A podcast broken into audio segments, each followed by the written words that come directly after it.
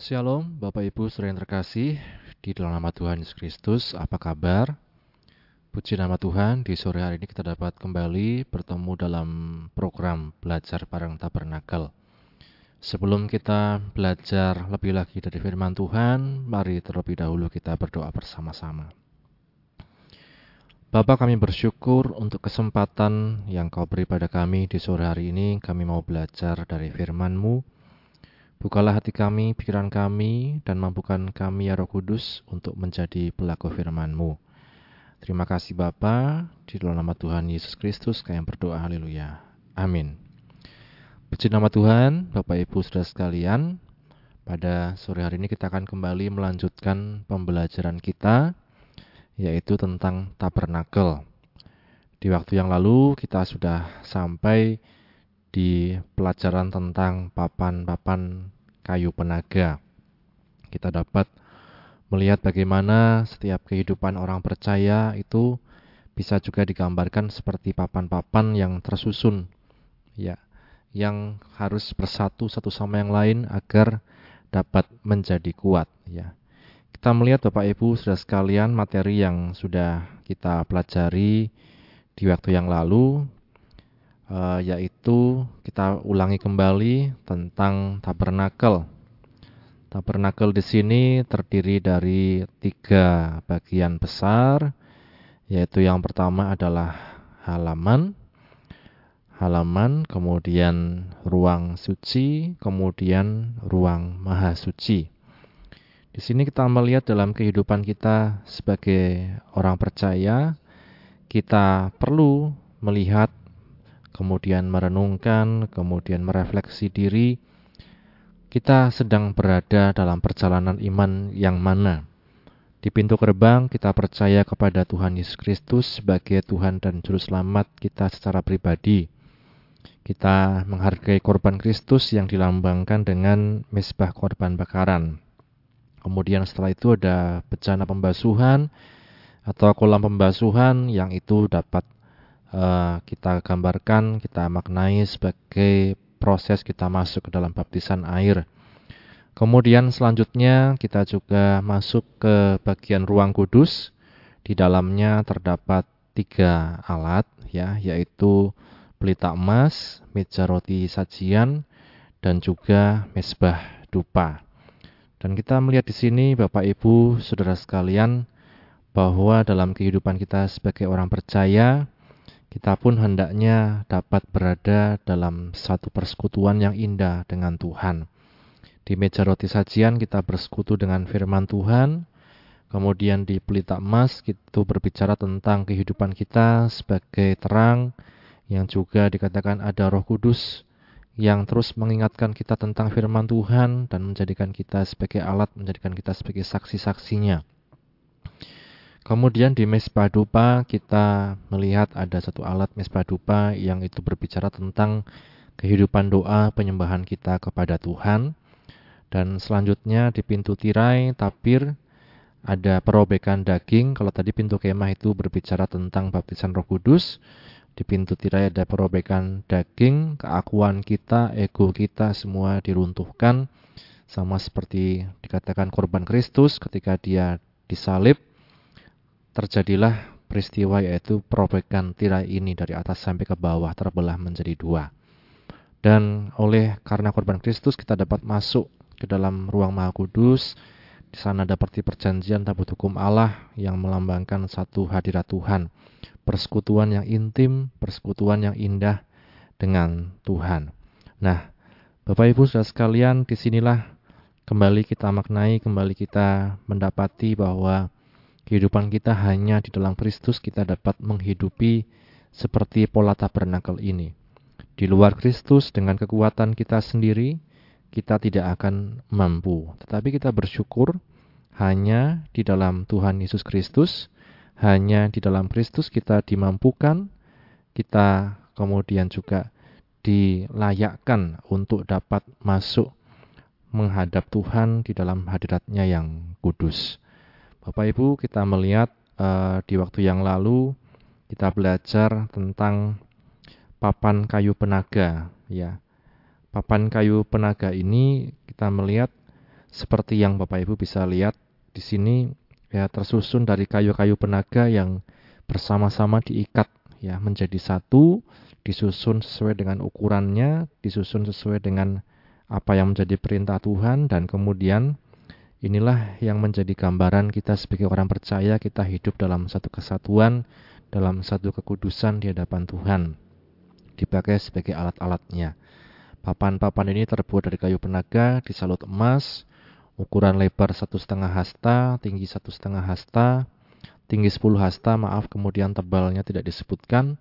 Kaki tiap papan uh, mempunyai dua kaki dari perak yang beratnya satu talenta, kemudian seluruhnya terdapat 48 papan, jadi ada 96 kaki, 96 talenta. Berdiri berjejeran uh, dengan dua pemegang ya yang masuk ke dalam papan setelahnya. Papan-papan ini diikat menjadi satu dengan palang-palang yang melintang. Palang-palang ini terbuat dari kayu penaga yang disalut emas. Pada tiap sisi terdapat lima palang. Palang yang di tengah melintang sepanjang sisi kemah.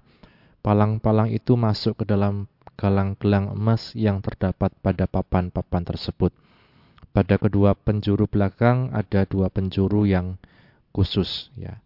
Kemudian artinya apa Bapak Ibu Saudara sekalian kita melihat pengertiannya dalam pertumbuhan iman kita sebagai orang percaya papan ini melambangkan tumbuh ya tumbuh dalam persekutuan tubuh Kristus di mana ada kesatuan di mana ada bersama-sama saling mengisi satu yang lain mau untuk dibentuk mau untuk diukur sesuai dengan firman Tuhan yang itu menguatkan kita sekalian untuk menjadi satu kesatuan tubuh Kristus. Jadi tanpa pembentukan Tuhan kita akan sulit untuk menjadi papan-papan yang sesuai dengan ukuran yang Tuhan inginkan. Sulit untuk dapat bersatu satu dengan yang lain. Ya, kemudian pelajarannya apakah kita sadar bahwa hanya di dalam Yesus Kristus kita mendapat perlindungan. Ya, di Mazmur 91 ayat 1 dan seterusnya. Kemudian kita semakin dewasa dengan mengetahui batasan-batasan papan-papan di kemah suci ini Bapak Ibu ini juga uh, melambangkan satu batasan dalam kehidupan orang percaya. Firman Tuhan, perintah Tuhan ada bukan untuk membatasi kita karena Tuhan itu jahat, tapi justru membatasi dalam arti melindungi kita dari segala hal yang jahat. Bukan karena Tuhan tidak baik, tetapi karena Tuhan baik, ingin melindungi kita dari segala hal yang jahat. Kemudian kita terus diarahkan untuk terus fokus kepada Kristus dan karya penebusannya.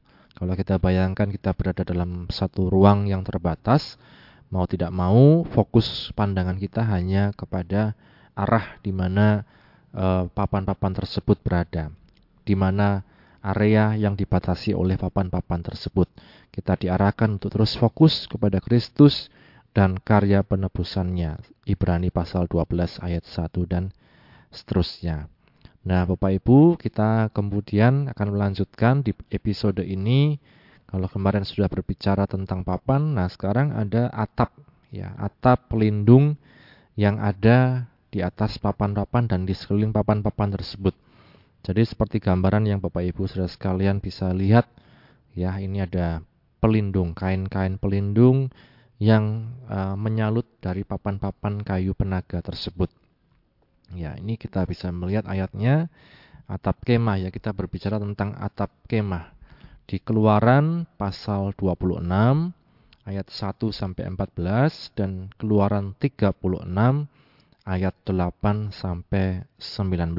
Kita melihat bersama-sama Keluaran pasal 26 mulai dari ayat 1 kita baca Kemah suci itu haruslah kau buat dari sepuluh tenda dari lenan halus yang dipintal benangnya, dan dari kain ungu tua, kain ungu muda, dan kain krimisi dengan ada kerubnya, buatan ahli tenun, haruslah kau buat semuanya itu.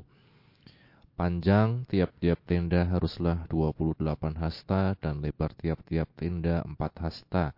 Segala tenda itu harus sama ukurannya. Lima dari tenda itu haruslah dirangkap menjadi satu, dan yang lima lagi juga harus dirangkap menjadi satu. Pada rangkapan yang pertama, di tepi satu tenda yang di ujung, haruslah engkau membuat sosok-sosok kain ungu tua dan demikian juga di tepi satu tenda yang paling ujung pada rangkapan yang kedua. Lima puluh sosok harus kau buat pada tenda yang satu dan lima puluh sosok pada tenda yang di ujung pada rangkapan yang kedua, sehingga sosok-sosok itu tepat berhadapan satu sama lain. Dan haruslah engkau membuat lima puluh kaitan emas dan menyambung tenda-tenda kemah suci yang satu dengan yang lain dengan memakai kaitan itu sehingga menjadi satu. Juga haruslah engkau membuat tenda-tenda dari bulu kambing menjadi atap kemah yang menudungi kemah suci, sebelas tenda harus kau buat. Panjang tiap-tiap tenda harus tiga puluh hasta dan lebar tiap-tiap tenda empat hasta, yang sebelas tenda itu harus sama ukurannya.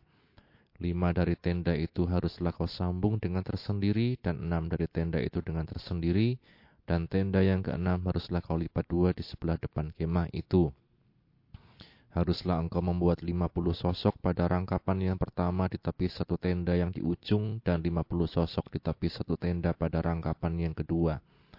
Haruslah engkau membuat lima puluh kaitan tembaga dan kau masukkan kaitan itu ke dalam sosok-sosok dan menyambung tenda-tenda kemah itu supaya menjadi satu Mengenai bagian yang berjuntai itu, yang berlebih pada tenda kemah itu haruslah setengah dari tenda yang berlebih itu berjuntai di sebelah belakang kemah suci, sahasta di sebelah sini dan sahasta di sebelah sana pada bagian yang berlebih pada panjang tenda-tenda kemah itu, haruslah berjuntai pada sisi-sisi kemah suci di sebelah sini dan di sebelah sana untuk menudunginya juga haruslah engkau membuat untuk kemah itu tudung dari kulit domba jantan yang diwarnai merah dan tudung dari kulit lumba-lumba di atasnya lagi. Kemudian kita lihat eksekusinya di pasal 36 mulai ayat yang ke-8. Lalu semua ahli di antara tukang-tukang itu membuat kemah suci dari 10 tenda dari kain linen halus yang dipintal benangnya dan dari kain ungu tua, kain ungu muda, dan kain gerimisi dengan ada kerubnya, buatan ahli tenun dibuat orang semuanya itu. Panjang tiap-tiap tenda 28 hasta dan lebar tiap-tiap tenda 4 hasta. Semua tenda itu sama ukurannya. Lima dari tenda itu dirangkap menjadi satu dan yang lima lagi juga dirangkap menjadi satu. Pada rangkapan yang pertama di tepi satu tenda yang di ujung dibuatlah sosok-sosok kain ungu tua dan demikian juga di tepi satu tenda yang paling ujung pada rangkapan yang kedua. Lima puluh sosok dibuat orang pada tenda yang pertama dan lima puluh sosok pada tenda yang di ujung pada rangkapan yang kedua, sehingga sosok-sosok itu tepat berhadapan satu sama yang lain. Dibuatlah lima puluh kaitan emas dan disambunglah tenda-tenda kemah suci yang satu dengan yang lain dengan memakai kaitan itu sehingga menjadi satu. Dibuatlah tenda-tenda dari bulu kambing menjadi atap kemah yang menudungi kemah suci sebelas tenda dibuat orang. Panjang tiap-tiap tenda 30 hasta dan 4 hasta lebarnya tiap-tiap tenda yang 11 tenda itu sama ukurannya. Disambunglah lima dari tenda itu dengan tersendiri dan enam dari tenda itu dengan tersendiri. Kemudian kita lihat Bapak Ibu, dibuatlah 50 sosok pada rangkapan yang pertama di tepi satu tenda yang di ujung dan dibuat 50 sosok di tepi satu tenda pada rangkapan yang kedua Dibuat oranglah lima puluh kaitan tembaga untuk menyambung tenda-tenda kemah itu sehingga menjadi satu. Juga dibuatlah untuk kemah itu tudung dari kulit domba jantan yang diwarnai merah dan tudung dari kulit lumba-lumba di atasnya lagi. Ya Bapak Ibu kalau kita baca tadi cukup panjang ayat-ayatnya. Tetapi ini Bapak Ibu sekalian yang dapat uh, kita lihat, kita simpulkan yaitu atap kemah ini terdiri yang pertama dari tudung yang uh, terbuat dari pindak gajah dan juga kulit domba. Kemudian tenda yang terbuat dari bulu kambing dan juga kemah. Tenda kemah terdiri dari 10 lembar 4 kali 28 hasta dibuat dari linen halus yang dipintal dan benang dengan bir, benang biru ungu kirmisi ditenun dengan berkerubion suatu pekerjaan ahli. Masing-masing lima lembar digabungkan menjadi satu sehingga menjadi dua lembar besar. Tepi-tepi kedua lembaran besar itu dihubungkan dengan sosok biru dan 50 gesper gesper emas.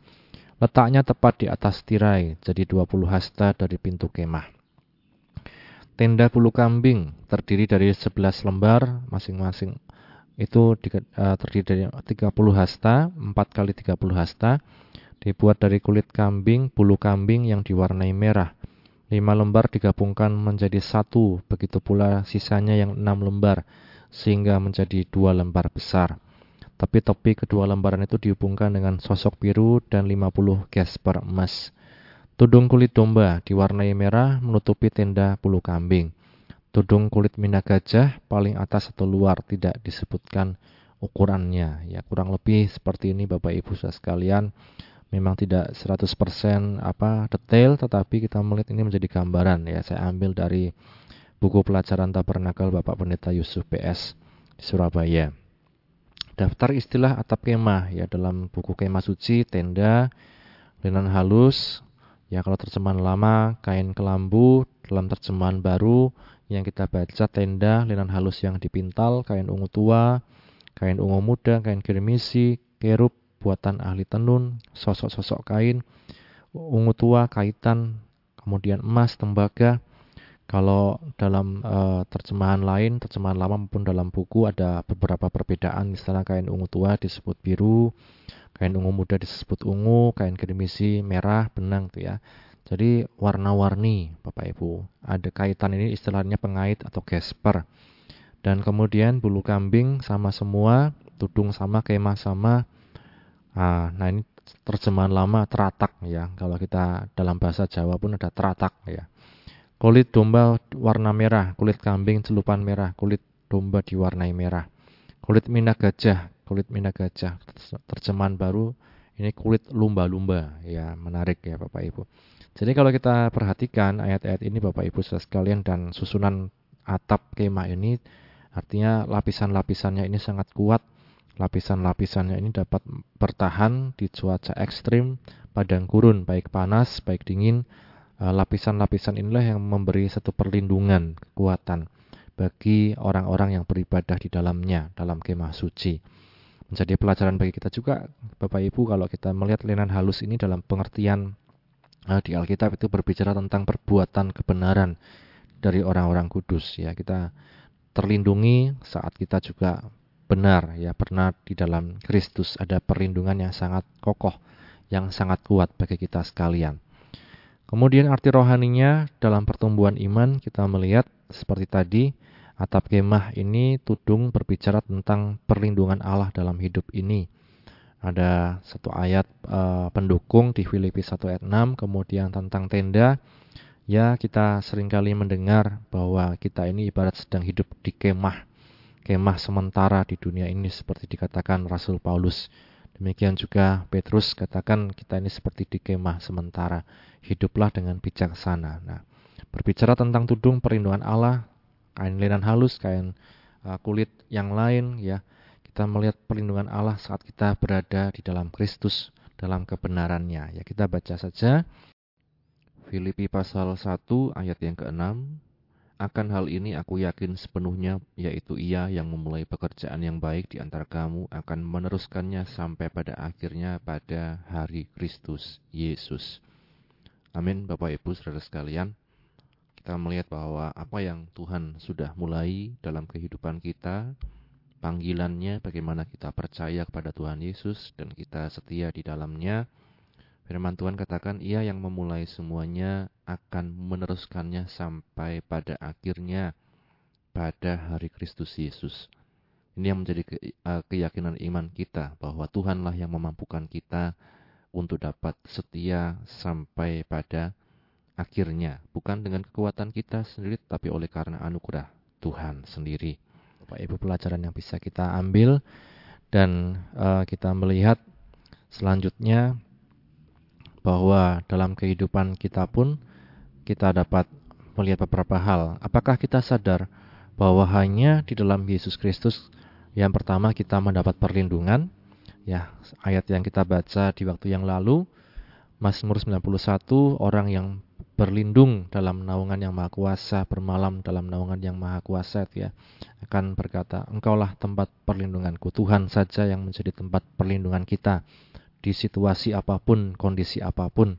Kemudian di Filipi 1 ayat 6 tadi kita melihat ayat yang mengatakan bahwa hanya dia yang mampu meneruskan, memampukan kita segala pekerjaan yang baik yang Tuhan sudah kerjakan sampai pada akhirnya pada hari Kristus Yesus menjemput kita ya bersama-sama.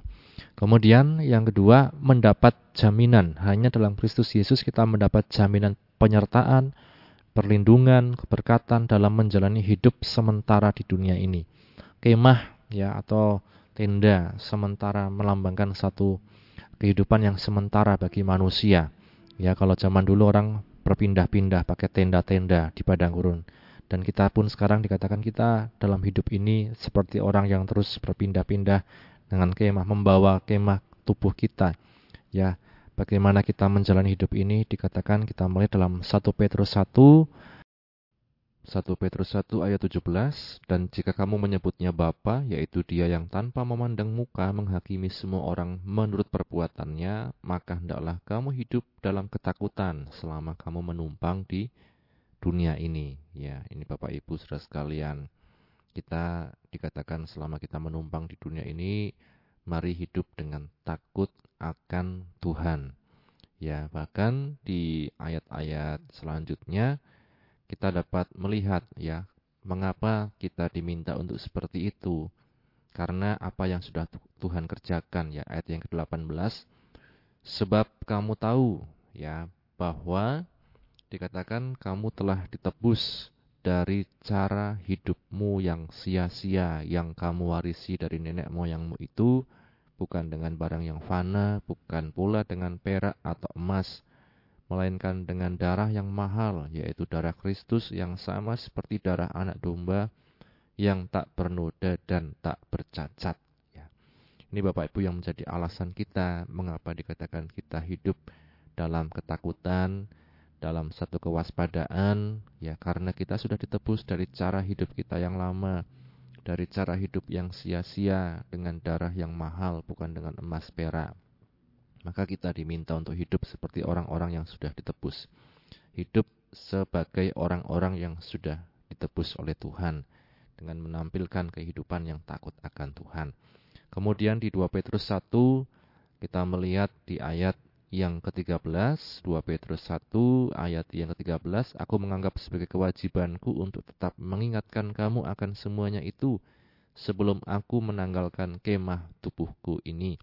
Sebab aku tahu bahwa aku akan segera menanggalkan kemah tubuhku ini sebagaimana yang telah diberitahukan kepadaku oleh Yesus Kristus, Tuhan kita. Petrus katakan bahwa dia harus dikatakan suatu saat menanggalkan kemah tubuh ini. Ya, selama dia masih ada, dikatakan aku menganggap sebagai kewajibanku untuk tetap mengingatkan kamu bahwa kita ini sebagai orang-orang tebusan, kita ini sebagai orang-orang yang sudah dikatakan dimiliki oleh Tuhan Yesus sendiri, maka mari kita hidup seperti anak Tuhan, sebagai anak-anak Tuhan, sebagai anak-anak terang. Ya, maka Petrus selalu katakan, aku tetap mengingatkan kamu akan semuanya ini. Ya Bapak Ibu sudah sekalian, dalam kehidupan kita pun jangan lelah untuk mengingatkan. Kalau kita dipercaya sebagai orang yang mengingatkan, kita mengingatkan untuk orang itu terus hidup dalam takut akan Tuhan. Kalau kita sebagai orang yang diingatkan, jangan sampai kita merasa bahwa saya ini sudah baik, saya ini sudah benar, ngapain harus diingatkan, tidak ada urusannya. Ya, maka kita harus rendah hati dalam menjalani hidup ini kalau kita diingatkan orang lain, kalau kita mengingatkan orang lain pun dengan sabar ya. Kemudian di 2 Korintus pasal yang keempat di ayat-ayat yang terakhir Paulus mengatakan misalnya di ayat yang ke-16 sebab itu kami tidak tawar hati tetapi meskipun manusia lahiriah kami semakin merosot namun manusia batiniah kami dibaharui dari sehari ke sehari Sebab penderitaan ringan yang sekarang ini mengerjakan bagi kami kemuliaan kekal yang melebihi segala-galanya jauh lebih besar daripada penderitaan kami. Nah ini Bapak Ibu, sebab kami tidak memperhatikan yang kelihatan, melainkan yang tak kelihatan, karena yang kelihatan adalah sementara, sedangkan yang tak kelihatan adalah kekal. Kemudian Paulus melanjutkan di pasal 5 ayat 1, karena kami tahu bahwa jika kemah tempat kediaman kita di bumi ini dibongkar, Allah telah menyediakan suatu tempat kediaman di surga bagi kita, suatu tempat kediaman yang kekal, yang tidak apa? Kalau kita melihat dibuat oleh tangan manusia. Ya, Bapak Ibu sekalian, kita merindukan satu kemah kediaman yang kekal. Ya, yang sudah disediakan Tuhan. Selama kita di dalam kemah ini kita mengeluh karena kita rindu mengenakan tempat kediaman surgawi di atas tempat kediaman kita yang sekarang, sebab dengan demikian kita berpakaian dan tidak kedapatan telanjang, ya. Paulus katakan bahwa kita dalam hidup ini menjalani hidup sebagai manusia semakin hari semakin mungkin fisik kita akan semakin melemah ya. Ini merupakan satu hukum yang alami dikatakan dari sehari ke sehari manusia lahiriah kita semakin merosot. Namun demikian firman Tuhan katakan baiklah kita sadar bahwa kita pun ada manusia rohaniah yang hendaknya semakin dibaharui dari hari ke hari ya apa yang kita alami dalam dunia ini penderitaan dikatakan tidak sebanding dengan kemuliaan kekal yang jauh lebih besar daripada penderitaan kita di dunia ini. Selama kita ada di kemah manusiawi ini, Bapak Ibu kita tahu tentang keterbatasan kita, kita tahu tentang apa yang uh, Tuhan sudah rencanakan bagi kita, maka kita dapat jalani hidup ini dengan satu takut akan Tuhan, dengan satu kepercayaan, kerinduan tentang jaminan yang sudah Tuhan kerjakan, berikan dalam kehidupan orang-orang yang percaya kepadanya. Amin, Bapak Ibu Saudara sekalian. Kiranya firman Tuhan pada sore hari ini menjadi kekuatan bagi kita untuk menjalani hari demi hari dalam hidup kita yang fana atau sementara ini di dalam dunia, tetapi dengan tetap berpengharapan kepada Kristus yang telah menebus setiap kehidupan kita. Mari sama-sama kita berdoa. Bapak kami bersyukur untuk firman-Mu yang telah kami baca, kami dengar, kami renungkan. Kami belajar dari pelajaran tabernakel tentang atap kemah, bahwa Engkaulah yang melindungi kami, dan bahwa kami sebagai kemah-kemah dalam dunia ini, dalam kemah tubuh kami adalah kemah yang sementara. Tetapi Engkau yang membuat kami menjadi berharga, Engkau yang membuat kami jadi indah Tuhan di dalam Engkau. Berkatilah setiap anak-anakmu yang sudah mendengar firmanmu di mana pun berada, memberikan pemahaman, pengertian, dan mampukan kami menjadi pelaku firmanmu. Kami bersyukur ya Bapa, dalam setiap pergumulan kami, apa pun yang kami rencanakan, apa pun yang kami pergumulkan, Engkau yang tahu, dan biarlah Engkau yang terus Tuhan menyertai kami dan memampukan kami melewati semuanya. Kami bersyukur, ini doa kami, dan hanya di dalam nama Tuhan Yesus kami berdoa. Haleluya. Amin. Puji nama Tuhan, Bapak Ibu saudara sekalian, Tuhan Yesus memberkati kita sekalian. Amin.